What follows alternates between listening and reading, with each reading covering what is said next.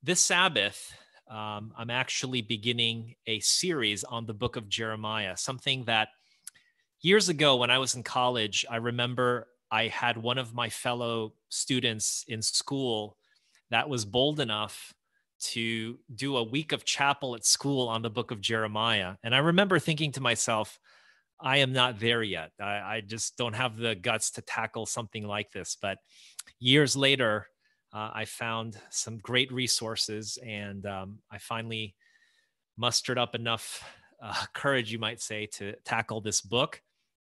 My series is called From Sorrow to Hope. And before we begin, I'm just going to invite you, wherever you are, to just bow your heads with me as we have a word of prayer. Heavenly Father, I want to thank you so much for this beautiful day. It's such a gorgeous Sabbath right now. And as we look at this book, this book of Jeremiah, it's my prayer that each one of us can take away comfort, uh, especially during this time of social distancing and uncertainty economically. We just ask that your, your words would resonate in our hearts. For we ask these things in Jesus' name we pray. Amen. Um, so the series is entitled From Sorrow to Her- from sorrow to hope, but the specific message that I'm sharing with you today, I've entitled this message Called and Chosen.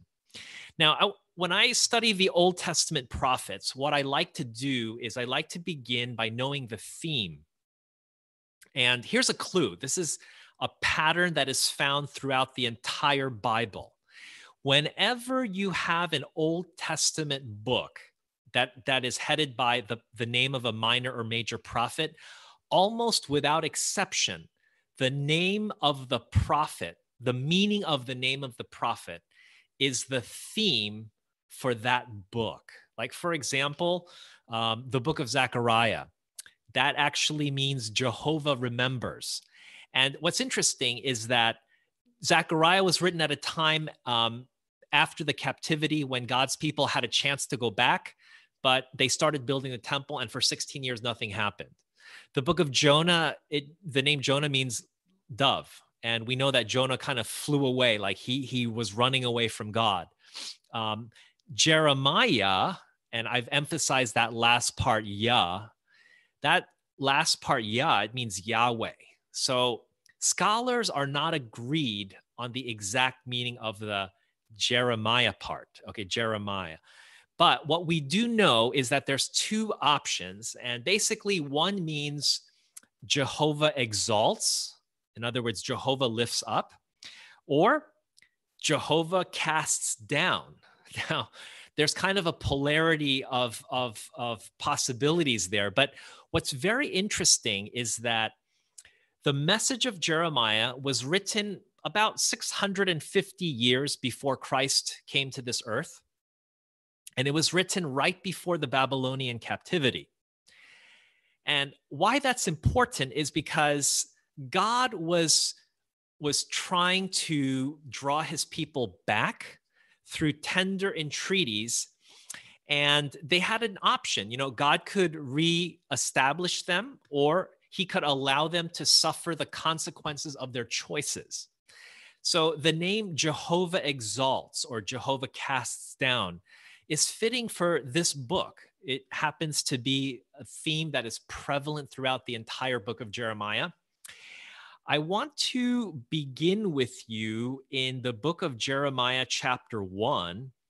And I'm going to start from verse 4. If you have a Bible at home, if you are using a phone or some electronic device, I would encourage you to open it only because sometimes seeing it for yourself can make a difference when you actually study the Bible.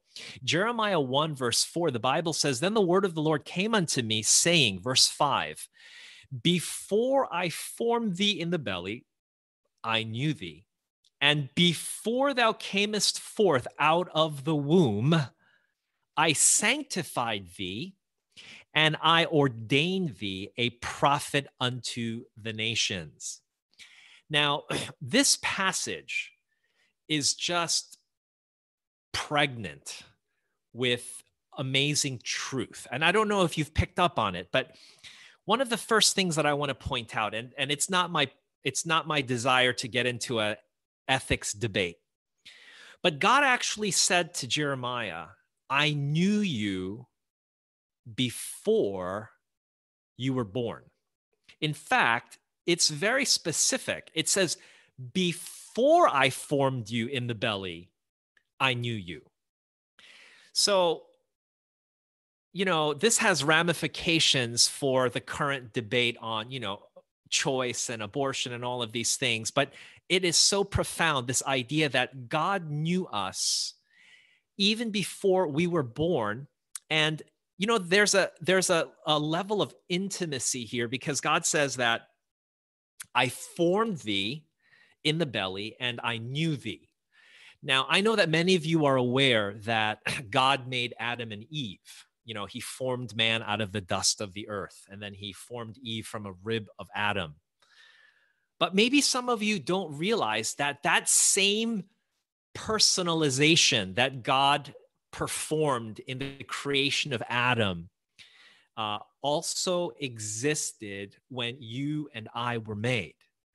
Now, I know that for some of you, you're like, nah, you know, that I don't think that, but you can go back and you can check. The original Hebrew is the exact same when it says God formed man of the dust, when it says God formed, you know, formed you, Jeremiah, in the in the womb. It's the same exact word. And this concept, yes, God uses natural means. I don't want to negate the, the role of a man and a woman in this process, but make no mistake, God has a, a part in the creation of each person. There's a level of intimacy. And that word, I knew thee, I'm sure many of you realize that it, it's, it indicates God's um, intimate knowledge of who we are. And that gives us, really, it gives us an element of hope because we are not just some biological accident, uh, but rather we have been made by a loving creator. And I want to, I want to um, extend this idea out just a little bit because when we read that about Jeremiah, we say, okay, if that's true, well, God says that about Jeremiah.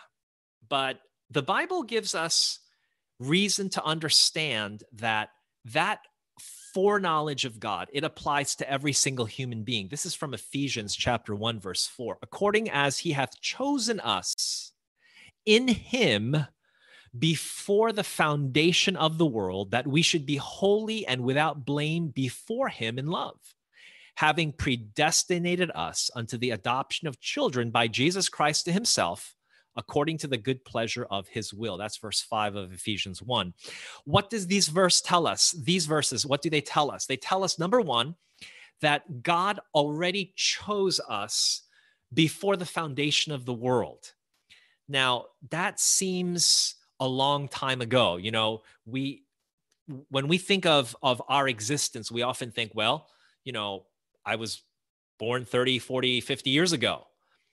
But the Bible says that God understood that we would come and he chose us before the foundation of the world or before the earth was made. And in fact, it even says that he predestinated us. Now, that word is often avoided in Christian circles simply because it it conjures up or it has a connotation that is preset in many minds, a very kind of a Calvinistic bent towards, you know, no moral, or I should say, yeah, no, no freedom as far as choosing our, our ultimate salvific destiny. But I want to say very plainly that every one of us was predestined to be saved.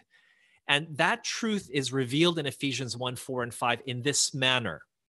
You see, God did not come up with the plan of salvation after man sinned if you read Revelation, it says that Jesus was the lamb slain from the foundation of the world, meaning that even before sin came into this world, God already had a plan to save man, understanding that if man chose to sin, there would be a plan for redemption.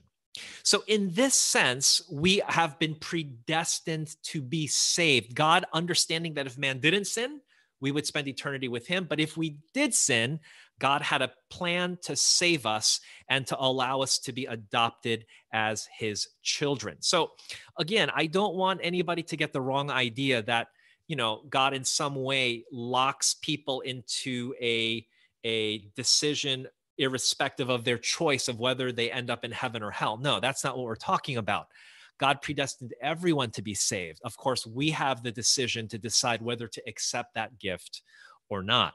Now, that being said, verse 5 that we have been reading in Jeremiah 1, it has more truth because not only does it say, Before I formed thee in the belly, I knew thee. And before thou camest forth out of the womb, I sanctified thee. Now, that word sanctify, it means to set apart for a holy purpose. So God not only formed Jeremiah, not only did he make him, but God also designed him for a specific work. Okay. And what did he design him for? I ordained thee a prophet unto the nations. Now, what does that mean? Um, it means that God, even before Jeremiah was born, God had a specific plan for his life. He had a job, not a nebulous job like, you know, I want you to be a good person. No, it was a specific call. He said, I want you to be a prophet. I want you to be my mouthpiece to the nation of Judah. Now, I want to tell you something. Um, this, this concept of God having a specific plan for people is not unique to Jeremiah. In fact, in just a moment, I'm going to demonstrate that every person has this exact thing. But I want to read you something from a, a famous Christian writer. Now, some of you may have never read him before. His name is F.B. Meyer. Frederick, I think it's Brotherton Meyer, but I've read quite a few of his books. Great biographer, by the way, great Bible biographer. But this is what he had to say From the foot of the cross, where we are cradled in our second birth, to the brink of the river where we lay down our armor, there is a path which he, speaking of God, has prepared for us to walk in. Now, I'm going to read one more Christian author. This is from a book called Christ's Object Lessons. And this is what this says Not more surely is the place prepared for us in the heavenly mansions than is the special place designated on earth where we are to work for God. Now, what does that mean? In essence, every person that's ever born, they have a special work that God has appointed them to do. And as I, if I go through the Bible, this will become clear. Like think of John the Baptist. If you read the Gospel of Luke, his father was approached by an angel. And the angel doesn't say, Hey, good news, Zechariah, you're going to have a child. I mean, he does say that. But he also says, Look, this is what he's going to do. And you have to make sure that he grows up like this. And he's going to be, you know, in God's sight, he's going to be great. All of these very specific details. Now, some of you are saying, okay, well, that was Jeremiah, that was John the Baptist. But there's other people in the Bible. If you look at Isaiah chapter 45, there was a man, a king by the name of Cyrus. Now, if you're not sure about this, you can go back and read Isaiah 45. But the Bible says that Cyrus didn't even know God. But God says about Cyrus, He says, Look, I girded you, which means like I fitted you, I prepared you. I have even named you, even though you do not know who I am. And God says about this Cyrus 150 years before he's born, you're going to open these gates, you're going to conquer this kingdom, you're going to be my shepherd, you're going to do my bidding. And Cyrus wasn't a Jew, he wasn't a Christian, he wasn't a believer. And yet, his very specific destiny is outlined by God in the sacred writings of Scripture. I could give you the story of Samson his parents uh, also were, were, were approached by an angel who told them that there would be this child that would be born that would be a deliverer. I could talk to you about Moses. Moses was Moses coming and his birth was also prefigured. But even Jesus had this to say. I'm going to read from John 18, verse 37. Pilate therefore said unto him, Art thou a king then? Jesus answered, Thou sayest that I am a king. To this end was I born, and for this cause came I into the world, that I should bear witness unto the truth. Now, please listen to me carefully. This is perhaps one of the most important points in this passage every person before they are born has a specific destiny, a specific role that has been pointed out for them by God. And you know, it's amazing because God gives us choice. We can choose to follow that destiny, or we can choose to not follow that destiny. Scripture tells me that we will be the happiest and the most satisfied by doing what we were made to do. Wouldn't it be great that at the end of your life, you could say, you know what? This is what I was born to do. I am doing what I was born to do. This is why God put me on planet Earth. Wouldn't that be a, a satisfying thing to be able to say? And, and I know some of you right now are saying, well, you know, whatever we are, that's what we were born to do. No, uh, and, and I know that seems a little harsh, but I want to say this. Um, this is from a book called Education. Many are diverted from the line in which they might reach the truest success. Seeking greater honor or a more pleasing task, they attempt something for which they are not fitted. Many a man whose talents are adapted for some other calling is ambitious to enter a profession, and he who might have been successful as a farmer an artisan, or a nurse fills inadequately the position of a minister, a lawyer, or a physician. There are others who, uh, there are, okay, there are others again who might have filled a responsible calling, but who, for want of energy, application, or perseverance, content themselves with an easier place. Now, what does that tell me? That tells me that there are some people that do something for a motive that may have blinded them to their real calling. And there are other people that are just not ambitious or, or not persevering or hardworking enough, and they could have done something, you know, their truest calling, but they didn't strive to that calling. They didn't attain to the, the level of development that they could have. I'm not here to try to make you question, you know, your major in college or your current profession. That's not my goal. What I do want to impress you with, or what the Bible is trying to impress us with, is this idea. Just as Jeremiah, before he was born, God had already outlined a plan for his life. You, my friend, have the same calling on your life. Not everyone has the same calling. We're not called to be a prophet to the nation of Judah. But I dare say that every person has a specific call given to them by God. Doesn't mean you're called to the ministry. You know, there's people that are called to be accountants and nurses and teachers and physicians and, and craftsmen and laborers. There, all of these things are necessary. But please make no mistake, we will find the greatest satisfaction when we enter into the purpose for which God made us. And by the way, um, if you're wondering, well, how do I find that? Uh, two things I can say. Number one, do faithfully that which lies nearest to you. In other words, do whatever you are doing that's closest to you faithfully now, but watch for the indications of providence. Okay. There are some great guy, tips like this in the book Education on the chapter called The Life Work, but I'm not going to get into that right now. Okay. So, having said that, there's another important truth that John 15, verse 16 tells us. I'm sorry, Jeremiah. Jeremiah 1, verse 5 teaches us, and that is that God chooses Jeremiah to work for him. Now, I know that as we sit here watching this today, some of you are saying, you know, I decided to follow Jesus and I decided to give my heart to him at such and such a time.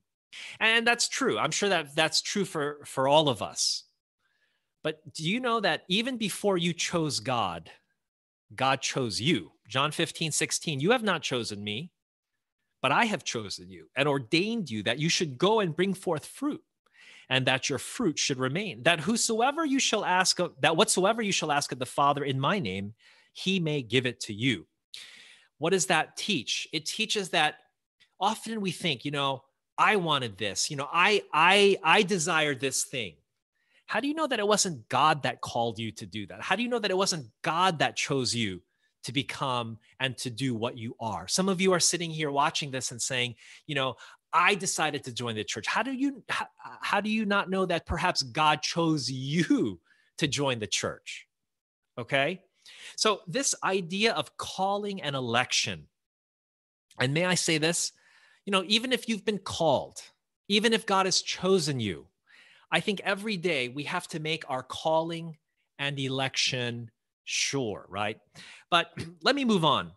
Jeremiah 1, verse 6. Then said I, Ah, Lord God, behold, I cannot speak. I am a child. So imagine now, we are told that Jeremiah received his calling to ministry when he was just a young man, maybe a teenager. Maybe he was 17, 18 years old. So when Jeremiah says, I cannot speak, he's basically saying, God, like, I don't have any experience. I, have never done this before. Do you realize that when we talk about people being a witness, one of the first things that people will complain is, you know, well, I, am not a minister. Like, I, you know, I, I, don't know a lot. And, um, you know, I, I wouldn't even know what to say, you know? Um, do you realize that God remedies this problem that Jeremiah has very simply? Um, I want you to notice that when Jeremiah says, Hey, I can't speak, God says in verse 9, Then the Lord put forth his hand and touched my mouth. And the Lord said unto me, Behold, I have put my words in thy mouth. Now, right away jeremiah starts off by saying look god i don't know if i can do this i have never done this before what you know what do i do do i just fake it you know and god says hey jeremiah i'm going to tell you what i want you to say and he he touches him and he puts his words in jeremiah's mouth when when we hold seminars on how to witness to our neighbors and friends and relatives one of the first and biggest and primary objections that people raise is they say, look, I don't, I don't know what to say. I don't, I, you know, I, I, don't know how to approach my r- relatives or neighbors. They, they might think I'm, I'm wacko. And the fact is, folks, that more often than not, people don't know what we really are. When I say that, I mean they don't know if we're Christian or if we're Adventist. They don't know that. That's probably more the error than, oh, he's too zealous he's too you know fanatical or whatever and, and we don't want to be fanatical but my point is more often we err on the side of people not really knowing where we stand than knowing clearly where we stand. I i believe that god doesn't need us to know the books of daniel and revelation or all 28 fundamental beliefs in order for him to use us.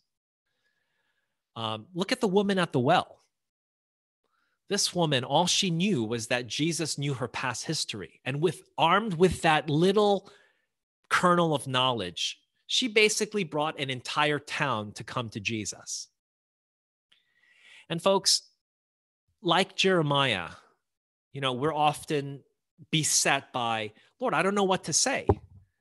If you've had a genuine experience with Jesus, that's all that you need a genuine experience with Jesus is enough for him to use you to reach people around you your relatives your neighbors your friends your associates your colleagues at works uh, at work. God can use anyone that is willing to say what god wants them to say okay? And then he says look lord i'm a child you know i i mean you know i i have i i really don't have any experience in this at all and Jeremiah is not saying he's nine years old. What he's really saying is kind of what Solomon said. Remember Solomon when when God came to him and said, Solomon, I'm going to let you lead this country. Give ask me whatever you want, and I'm going to give it to you. And Solomon said in 1 Kings 3 7, and now, O Lord God, thou hast made thy servant king instead of David my father, and I am but a little child. I know not how to go in or to come out. What he means is, look, I don't have experience. I, have never done this. I've never led a nation before. You know, how, what, what am I supposed to do? And this is when, when, when Jeremiah raises this objection, I'm just a child. God says, Look, don't say that you're a child. And then he says in verse 8, Be not afraid of their faces, for I am with thee to deliver thee. The second biggest objection that people face when they think about being a witness for Christ is, I'm afraid. And you know what we're afraid of? We're afraid of rejection. That's really what we're afraid of. We're afraid that people will be like, ooh, or, you know, they'll turn away. When I used to colporteur, uh, canvassing, selling Christian books door to door, I probably had a ratio of 10 to 1, 10 doors slammed in my face to one door that would actually open and actually be somewhat humane to me. so I'm not saying you have to go through that, but there's something about being rejected a lot that you end up thinking, you know what? You, you'll, you'll never like rejection, but you're kind of like, it's not so bad. Okay. Now, I'm not trying to set you up for rejection, but my point in saying this to you is our fears are often founded upon things that really don't matter too much. Um, and and you know it's interesting because God says, look, don't be afraid. Um, uh, if you read the book of Jeremiah, Jeremiah had a really hard ministry. So he ministered under three different kings, and they went from good to terrible and then mediocre. And like people tried to hang him, they tried to lynch him. He was betrayed. People like mocked him. They, I mean, you know, can you imagine like you're preaching somewhere and then people start throwing like fruit and vegetables, you know, and like he had he had really really bad experiences. And if you ever go to the Sistine Chapel and you look at the fresco michelangelo's you know the the whole bible illustrated thing if you look at jeremiah um jeremiah is like this is how he he draws he draws him like he's he's leaning down and he's just dejected like because jeremiah's ministry was very hard he had a really hard ministry but what we gather from this is that God is telling Jeremiah, Jeremiah, look, don't be afraid of people. Like, don't be afraid of their faces. You just do what I ask you to do. And, um, you know, in the end, in the end, Jeremiah gives Israel, uh, sorry, Judah, he gives Judah um, the, the stirring messages of how they can be changed from their worldly backslidden position to becoming God's chosen people again. He gives this stirring message. And I believe that, you know, we we all have some fear about witnessing to people around us. We all have some fear about going to people and sharing our faith.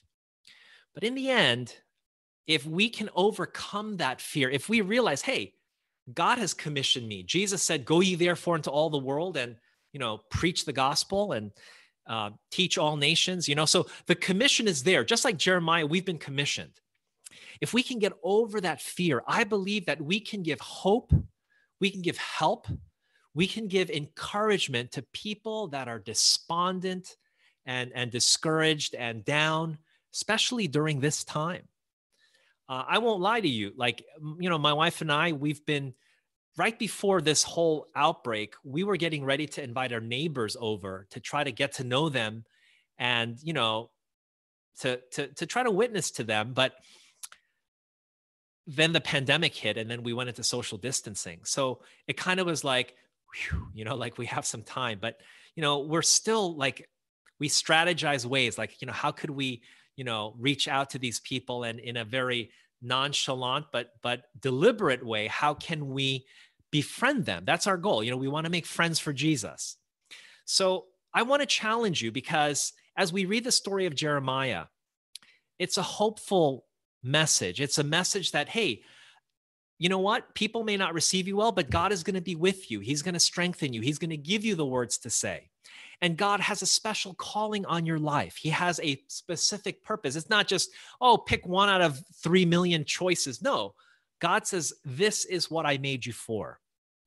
And so my hope is today that Jeremiah's message can be one that we can take to heart because God has called us.